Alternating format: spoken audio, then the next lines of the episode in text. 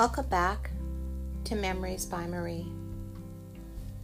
A story set in the 30s about two missing children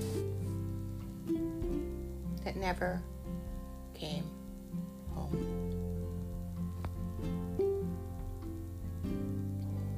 New folks didn't show up in Fox Creek very often, but if they did, it was usually to pass on through. We weren't necessarily known for our welcoming nature and our outpouring of hospitality. We weren't renowned for welcoming the bums that jumped off the boxcars and headed into town. When I was a boy, I had secretly met a couple of those boxcar bums, hobos, but I didn't tell anyone because my mom and dad forbid it. I was not allowed to associate with hobos. My father called those men crumbs. But the boys that I'd met were nice. One boy was named Jum, and they said they were headed south, where the weather was warmer and the girls were pretty and warm. They were both blonde and good looking, and one was over six feet tall. There were 17, they told me. I guess they pretty much looked like the older brothers of many of my friends. And they were busy eating apples from an almost barren apple tree planted along the abandoned properties along the railroad tracks. They looked as if eat, they were eating their fills because a pile of apple cores were beside each boy. Hello there, one of the boys had called out to me. Fine morning. My name is Jum, and I'd be pleased if you'd not go about telling anybody that me and my friend are here. We won't be here long, but we were hungry, and those apples, well, for goodness sakes, they were just delicious. I stopped and I stared for a moment, and then he spoke again. We mean you no harm, you or anyone else. We were just hungry, and the bull kicked us off the train. So we're going to wait for dark. He looked neither menacing nor like a killer, like my father had said they all were. So I just said, Fine morning, and sat for a while beside them. I teamed up with my friend here to seek our fortune, and we're like brothers.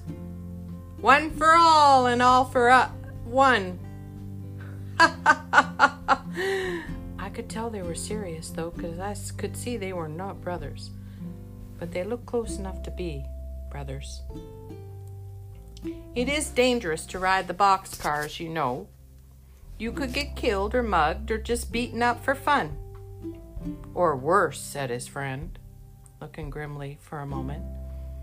Jum said to me, Or you could fall off in between the cars. Sometimes the weather freezes your hands, and all you can do is hang on. Heaven forbid if the car jerks or you're stopped suddenly. Well, that's the end of you right there, for sure. Under the steel wheels you'll go, and forever gone you'll be. I just stared at these two. I'd never, I'd never been so close to hobos, or crumbs, or boxcar men. This was like the most exciting thing that had happened to me all summer. I was 10. I could take this kind of talk now. As long as my mother and father never found out, I'd be fine. Jem was the ta- talker, that was for sure.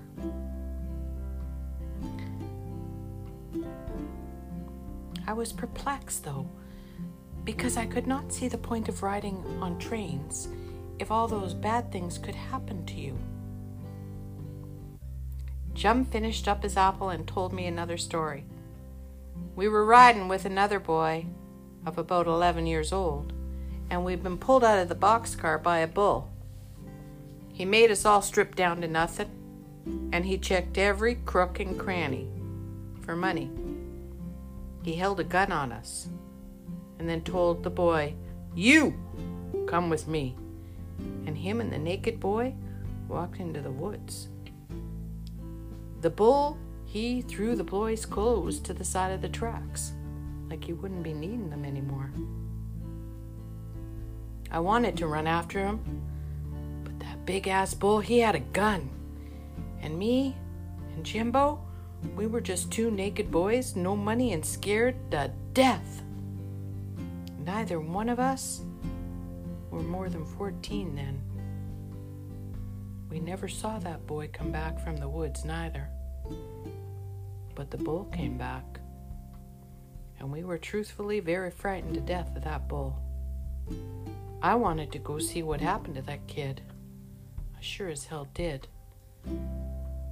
But we knew it was better to get back on that car and get the hell out of here. Or maybe we might end up in the woods. And maybe we wouldn't be coming back either. I finally decided I'd better speak up to these two boys, because I knew the people of Fox Creek Landing were about as friendly as that bull. You guys better be heading out of here, you and your brother. Folks here in Fox Creek don't like the boys who ride the box cars, and I would hate to see anything happen to you.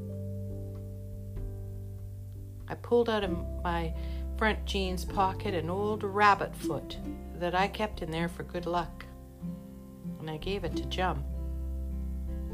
I hope this keeps you safe in your adventures when you're headed south. And I hope you find those pretty girls you're looking for. Thanks for telling me these stories. But I think you better get on your way.